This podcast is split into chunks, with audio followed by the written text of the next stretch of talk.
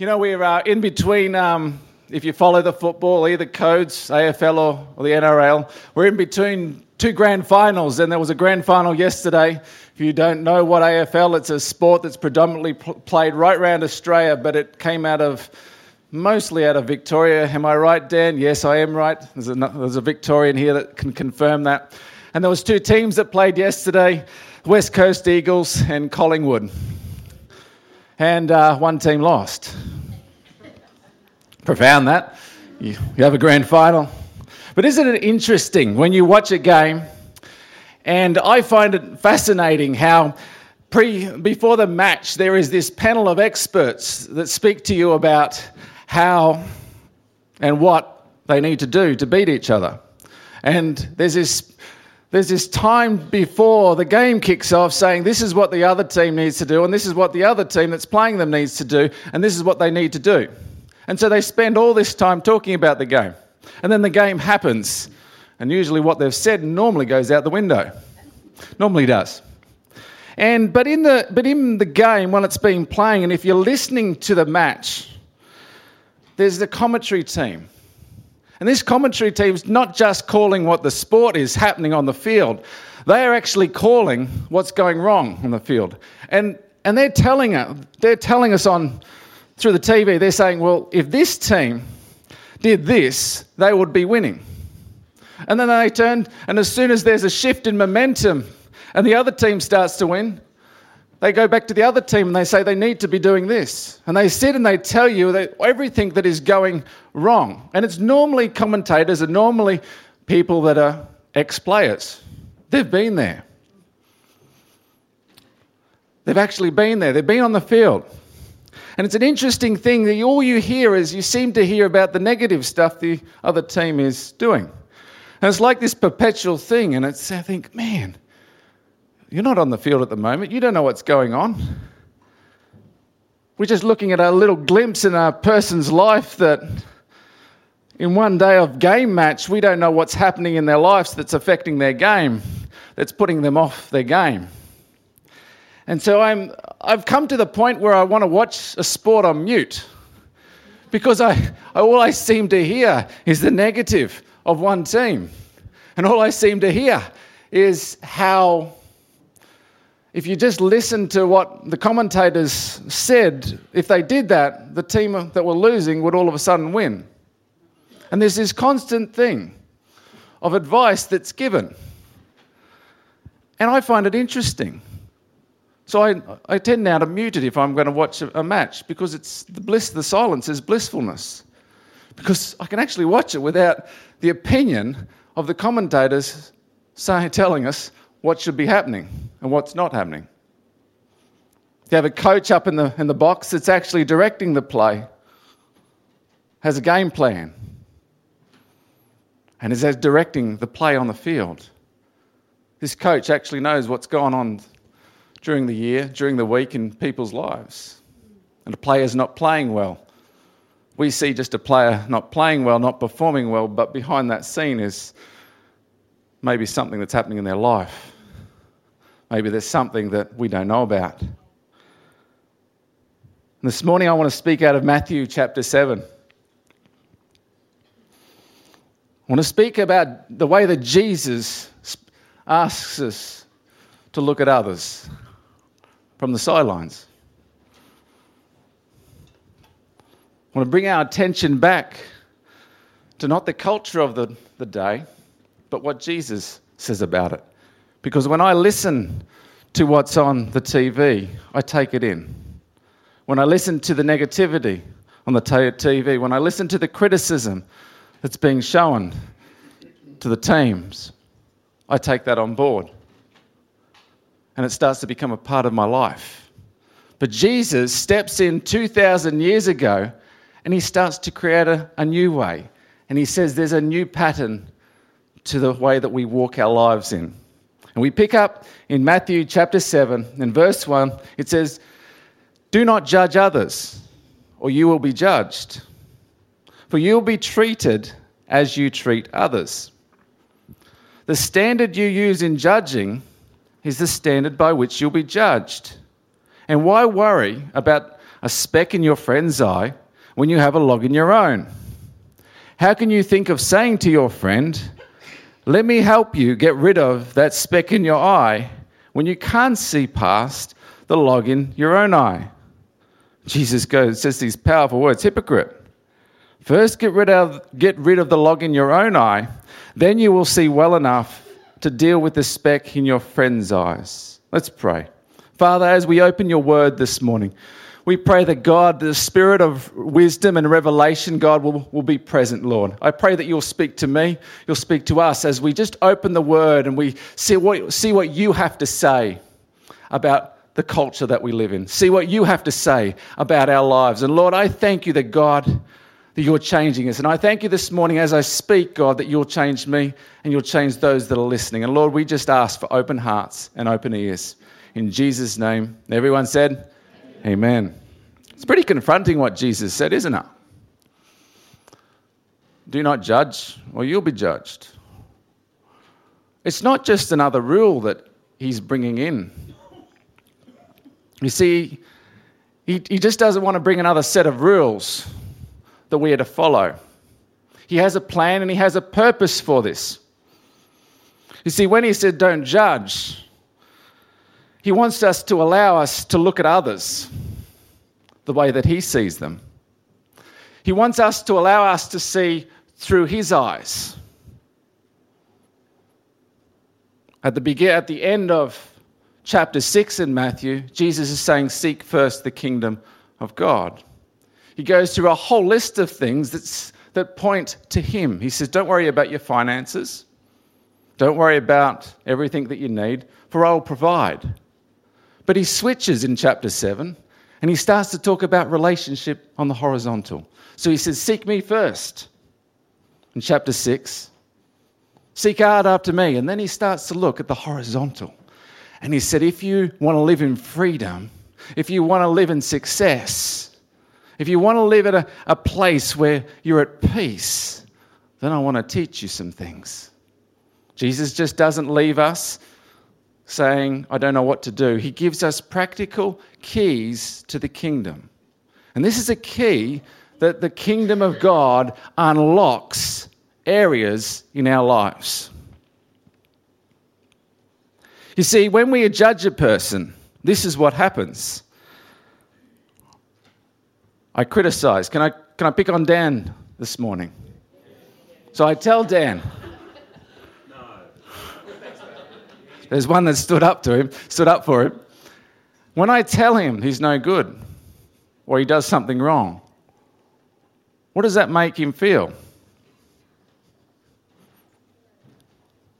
Does it make you feel good? No, it doesn't. What does it do to your identity? tells you that you're no good. Starts to destroy bit by bit. Each word will start to destroy you. You get, oh, you're no good at that. You get criticized. And then it comes into your mind, and you think, well, maybe I am no good at that. Maybe I am not a very nice person. Maybe this is the way that God made me. Maybe this is, this is who I am, so I'm I'm not really a child of God. I've, I stuff up all the time. I do so many things wrong. And maybe that's the thinking that starts to go into our minds. See, the initial feeling of the person judging is there's a feeling of good. See, it is, let's be honest, it does feel good to judge somebody initially. When you're the judger, it does. It does. It feels good, the initial thing, but we've just sown a seed of judgment. See, as it's beginning to destroy the identity of a person, see, Dan is made in the image of God. And as I start to say, you're no good at that, Dan, you actually know you're hopeless. I'm just affecting the way that he sees himself, the way that this is who I am. starts to pull down who he is. And Dan can put a nice smile on his face and say, oh, it's, it's all good. But he can then go away and, and in the corner, when no one's watching, go, yeah, maybe that's true. Maybe those words that said about me is true. I don't know about you, but that's how I feel when I get judged. See, I know that I judge as well. But I also know that when I receive judgment, that when I see criticism, it messes with me. It says, you know what, you're no good, Jono. And it starts to mess with your own mind and says, well, maybe this is what God says about me. Maybe, maybe I'm no good. Maybe the Bible is not true. Maybe. See, the principle in the Bible says is there's a sowing and reaping principle. Where you sow judgment, you'll reap it. But you see, as I judge, the same feelings that, that a person's experiencing is what I'm going to experience. And Jesus says, I don't want that for you. He says, Oh, I actually have a better life for you. He said, I have good news for you. I know it comes naturally because the first thing that I, I think about when I see someone doing something wrong or I see a problem in somebody's life, I, I judge. That's my first reaction. That's our first reaction. Come on, be honest. Don't we do that? We do that. It's our first reaction. And God says, No, I want to show you a better way. I want to show you a place of freedom that you can walk in, that you can step into, that you can say, Actually, I don't have to be like that. I don't have to be the person that's going to say, I'm going to criticize, I'm going to judge. I don't have to be that person because God sees me a different way. And God has a different plan and purpose for my life. In James chapter 2, verses 12 and 13, it says this So speak and so act as those who are to be judged under the law of liberty. For judgment is without mercy to anyone who has shown no mercy. But I love this last I love this last sentence. Mercy triumphs over judgment. Mercy triumphs over. It's something that is greater than judgment. It's something that is much greater than judgment. See, mercy is compassion or forgiveness shown towards someone whom it is within one's power to punish or harm. So the minute I judge, I'm harming someone. The minute I speak down to somebody and I criticize them, that's the minute that I have, I can either cause harm or I can give mercy. And see, Jesus is saying, He said, if you do that, that's what you'll reap. And He's saying, I want you to live a different life. I want you to live a life that's full of freedom. Because God desires to reflect who He is. Is God a judging God? He is actually, but his judgments are perfect. And he uses mercy and grace. You see, I come to God and he says, I will, I will be judged. But do you know how he judges us? He said, I, I sent my son, Jesus, to the world. And he actually died in my place. See, to find what God says about judgment and mercy, I need to find out my condition of what I was saved from. What do I, what do I take the way that I treat others from? It's how I've been treated. You may not know this, but every one of us were born in sin. When Adam sinned, he destroyed it for all of us. None of us, none of us have been born outside of sin. And I think that this is maybe the great equalizer that goes across anyone, that it doesn't matter what background you come from, that you're all level with the same thing. I was born in sin. There's nothing good about me. Maybe that's condemning to you, but that's okay with me because the, the good news is coming. See, I grew up in the church. And I spent my years in the church and going to church, and you get this false perception that you you can be better than what's outside. And then in my early, early 20s, I was about 21, I, I walked away from God. And I walked away from him and I hit the world. I didn't want anything to do with God. I didn't want anything to do with church. I didn't want anything to do with Christians. Well, Christians, I had some Christian friends. I used to have a connect group that used to run in the, my flatmate's house. And I used to be quite nasty because I, I, on the odd occasion I'd come along and I'd be very sarcastic. I'd be critical. Because I'd grown up in the church and uh, I'd throw stones. I'd have, have a bit of fun. It wasn't fun for them. But it was at, at a point that I left and I, and I experienced the world. And then I came to an end of myself because when you go out and you leave God and you say, I don't want Him anymore, after you know, the initial period is, is okay, but as the disaster sets in upon disaster, and you can have your world all looking okay on the outside, but inside you're dying. Inside the mind is just saying, you know what? I can't get anywhere. Money doesn't buy happiness, relationships don't buy happiness, and things start to fall apart in your life. And then finally, God calls you back and He says, Come on back, son. And it's in that point that I rediscovered that, yeah, I was a sinner. That I grew up in a church and I, that was my past, and I used to look at others and judge them. And then when I came back, it was like, I'm the worst of the worst. This is how God sees me.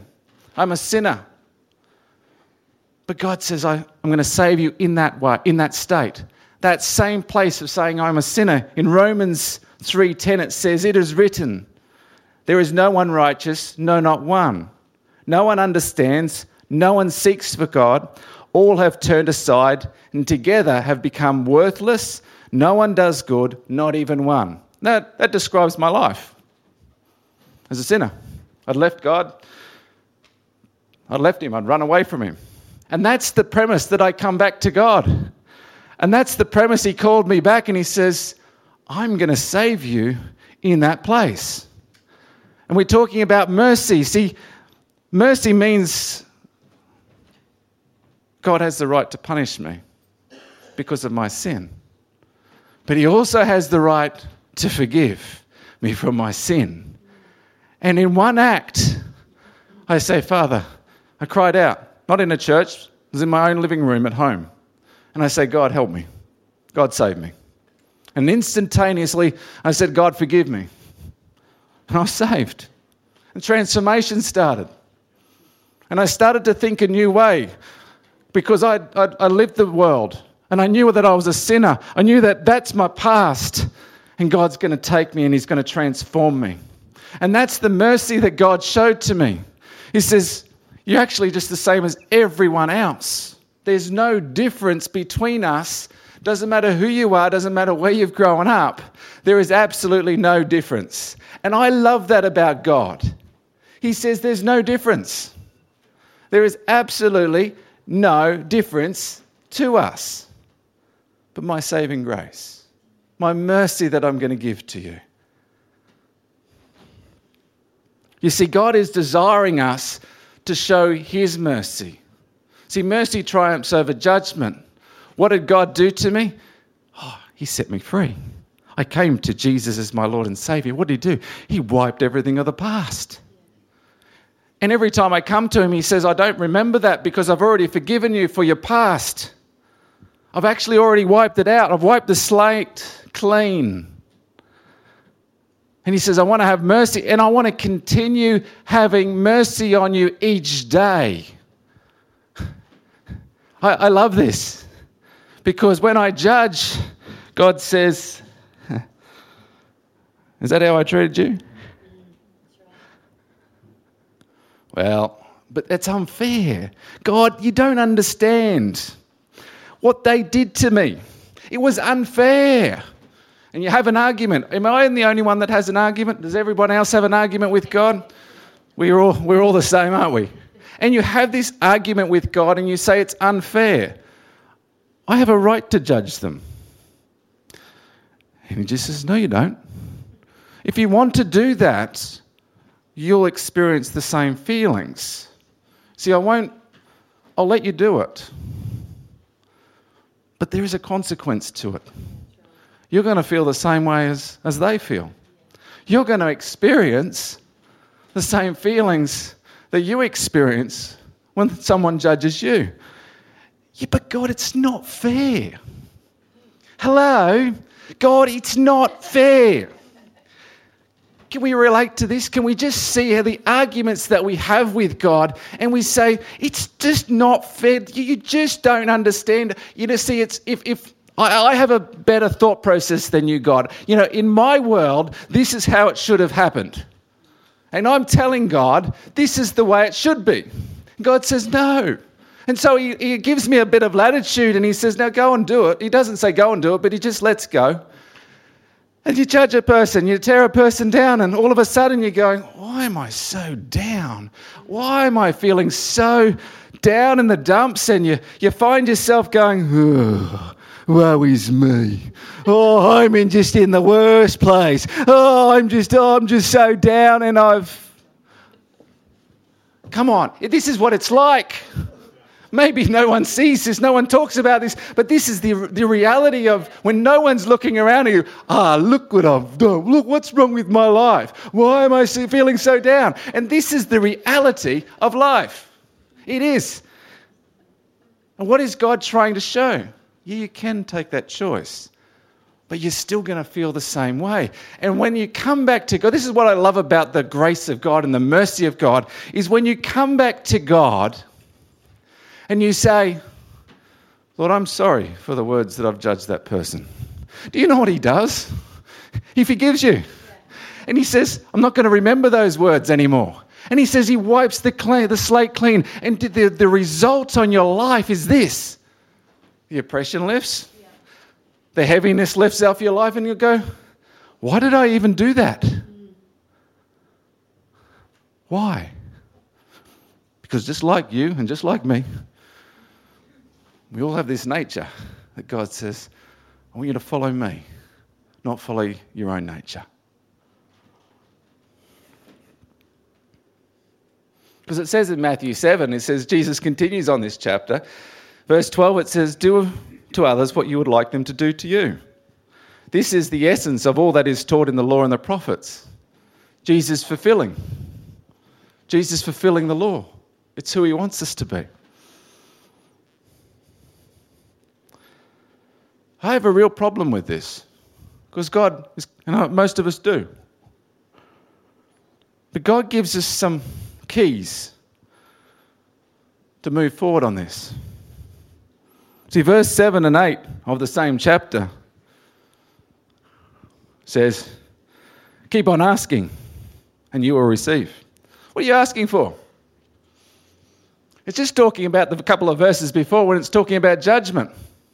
It's talking about, it's actually relating back to the first couple of verses of this chapter, and it's saying, keep on asking. What am I asking for?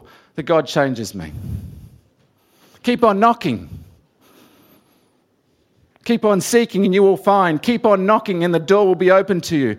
For everyone who asks receives, and everyone who seeks finds, and to everyone who knocks, the door will be opened. Do you know what God is giving a key there? for our, the way that we judge.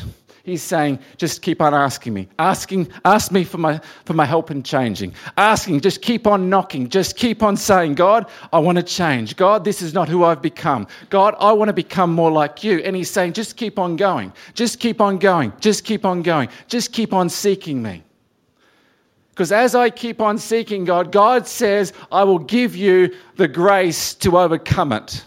Because Jesus said, if you have faith as small as a mustard seed, you will move. You'll say to this mountain, Be removed and cast into the sea. When Jesus is speaking about a mountain, he's saying something in your life that you can't overcome it. And this is why he says, to speaking about judgment, say to me, speak to me, ask me, help, say, God, I need your help in this. Because he says, keep on asking, keep on asking. Because God already knows that we'll, we'll fail. And He says, I just want you to keep on pressing in. I just want you to keep on going and seeking my face. You know, every, it's normally once, at least once a fortnight, and when the weather's good, Kiri and I will go down to Redhead Beach. We enjoy walking on an afternoon. And we just enjoy walking along the beach and, and then coming to a place and sitting down. See, I find the place at the beach a place of rest. I find it relates to life really well. Because there are some days I come and I look across the ocean and it's flat, it's glassy. And there's some times in life that nothing's going wrong in our lives. And there are other times that I come down, the waves are crashing in, and I look across and I just say, Oh, that feels like my life at the moment. It's just like a mess. There's white water that's foaming at the edge of the beach. And I look across and I see the different stages of life.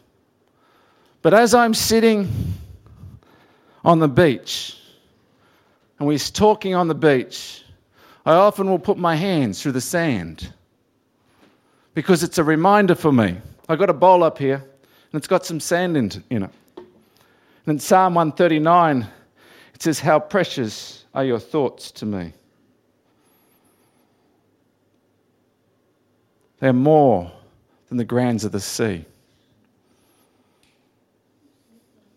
The thoughts that you have towards me.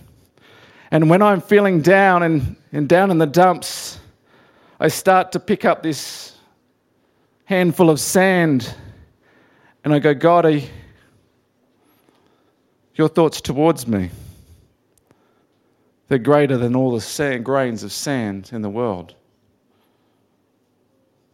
On my hand here, I can't count how many grains of sand I've got. I'd probably say there's probably a thousand.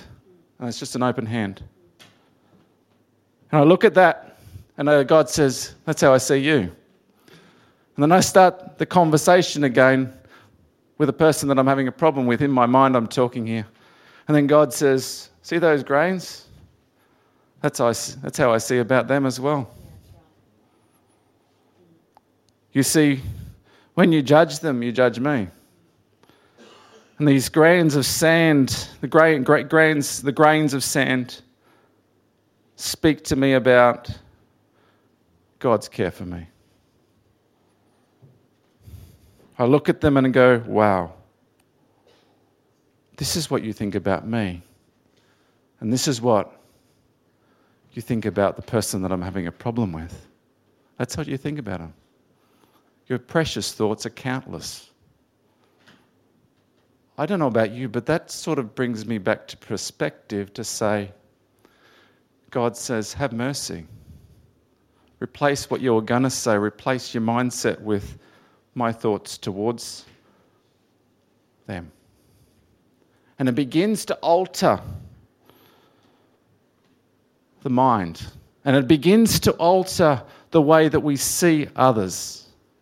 And it says, if that's the way that God sees me and if that's the way that God sees them, how precious is that?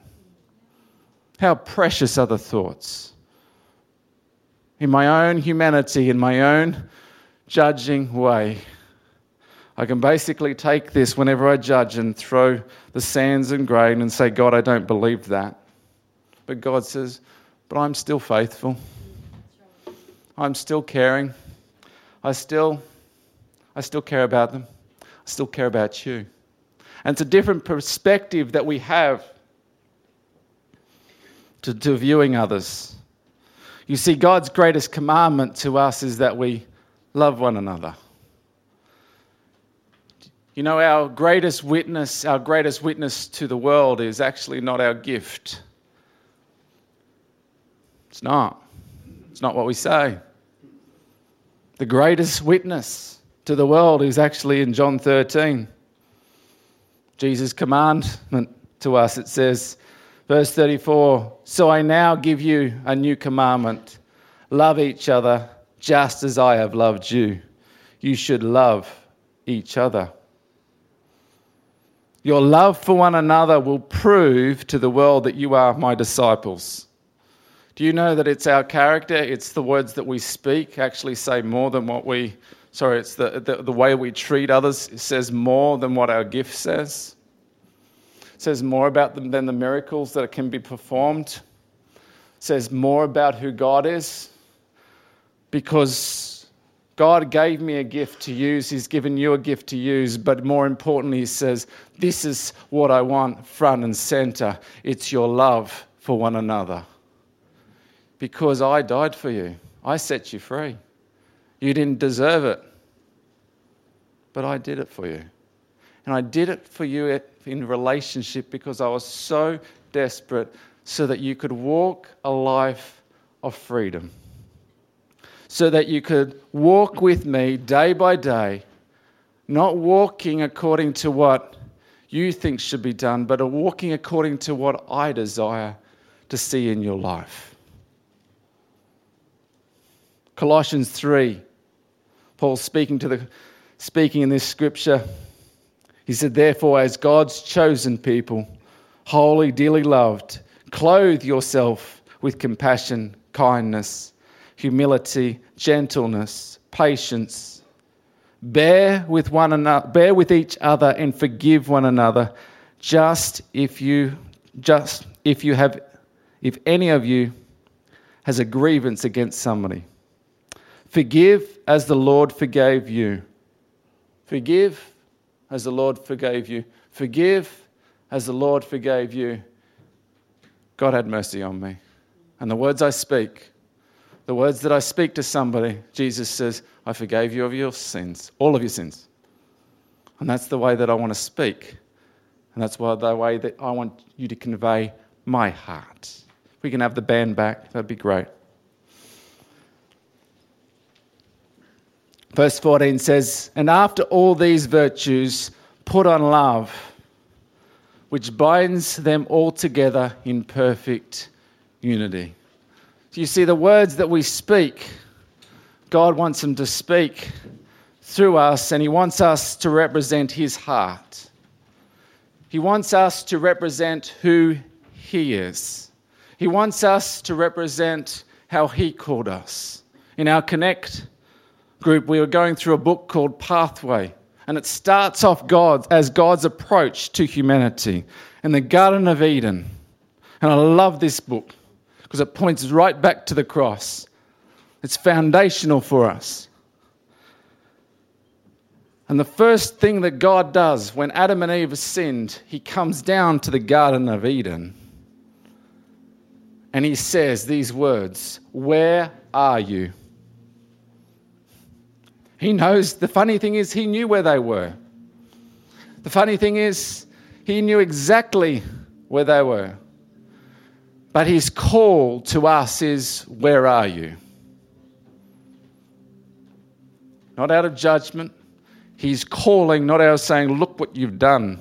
His first call to us is, Where are you? I don't know about you, but that's a pretty loving God, isn't it? That's a God that says, I know what you've done, I know exactly what you've done, but I'm going to call you out, and I want you to come to me. I want you to come and surrender into my, my kingdom. I want, you to come to my feet.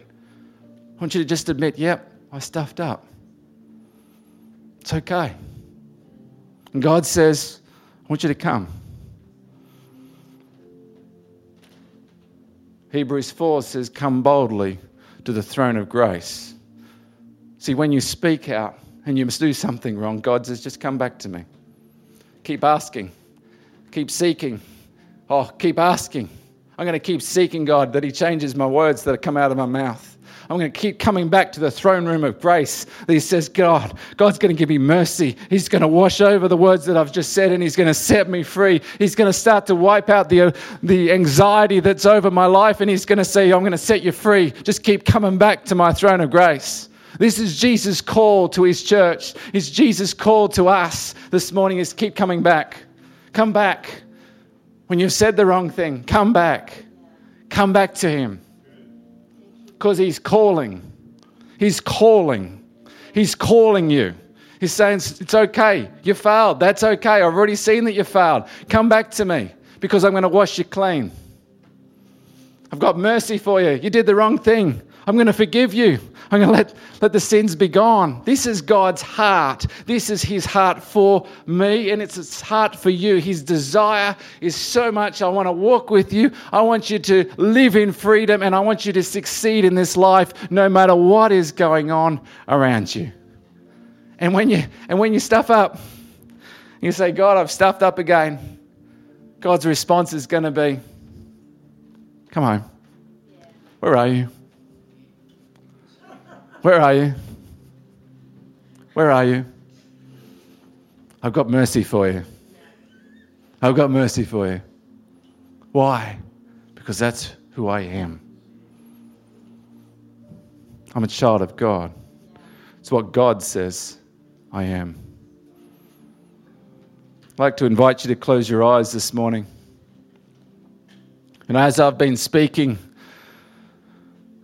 you've been thinking, I don't know this Jesus that I've been speaking about. I don't have a relationship with God. I want to tell you this morning that He loves you,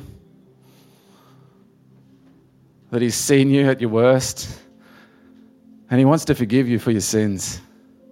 He wants to wipe the slate clean. He just wants you to allow you to, to rest and, and to live in freedom. That's His desire for you. He wants to set you free. And if that's you this morning and you don't have a relationship with Jesus, I'm going to invite you to raise your hands the, this morning. We're going to do a simple prayer and ask Jesus to come into our lives. But if that's you, I'd invite you right across this auditorium to raise your hand and slip it back down again.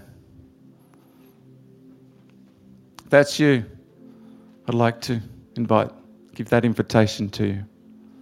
Or if you've been far away from God, you say, you know, I've come in this morning and I've actually been far away from God. And my relationship with God has become distant. If that's you, I'd like you just to raise your hand. And as you raise your hand, I'll acknowledge it and you can put it back down. Thank you. See that hand. Anyone else? See that hand. God's calling. God's calling home. We're going to say a simple prayer